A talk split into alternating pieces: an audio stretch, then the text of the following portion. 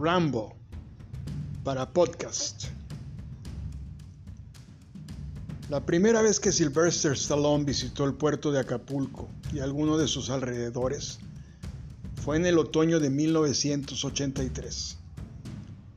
Se animó a venir personalmente al ver las fotografías de las locaciones que habían escogido para filmar Rambo 2.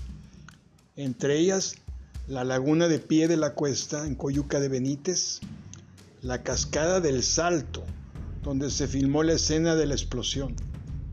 También el aeródromo militar, además el pueblo de Tecuanapa y sus alrededores.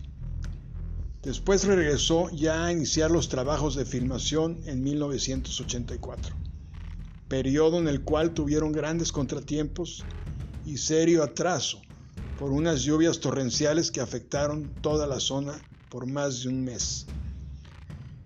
Stallone sobrevoló la mayoría de las locaciones en un helicóptero.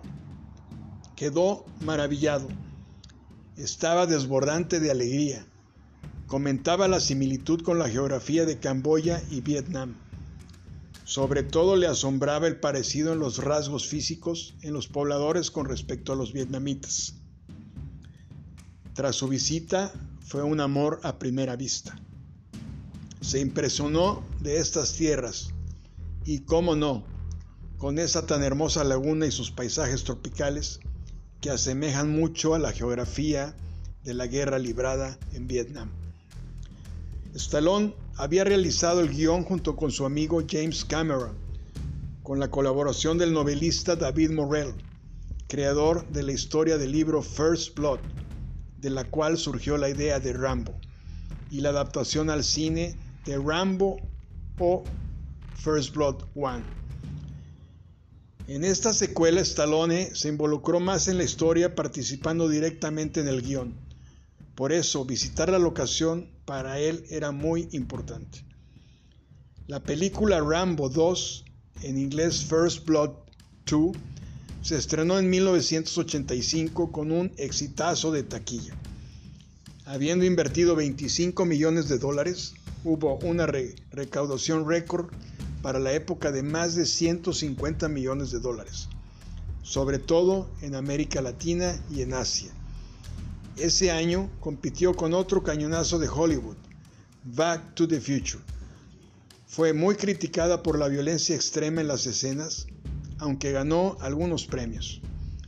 El presidente de los Estados Unidos en esos años, Ronald Reagan, declaró que Rambo era un ejemplo de la imagen del soldado americano. Recordemos que Reagan era un presidente sumamente bélico. Así pues, Sylvester Stallone se hizo acapulqueño por adopción.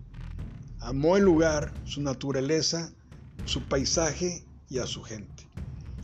Compró casa cerca de las brisas en la escénica, inauguró un restaurante de su franquicia Planet Hollywood y vivió con nosotros ocasionalmente, como muchas otras estrellas que han sido cautivadas por nuestro hermoso puerto.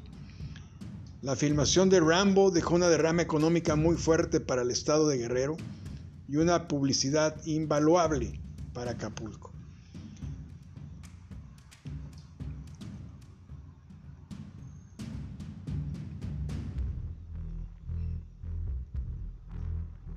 Vaya pues un recordatorio para nuestras autoridades que Stallone merece por su amor a la ciudad una estatua o quizá llevar su nombre en alguna calle.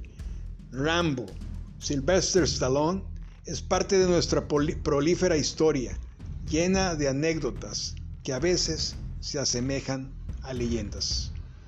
Gracias, nos escuchamos pronto.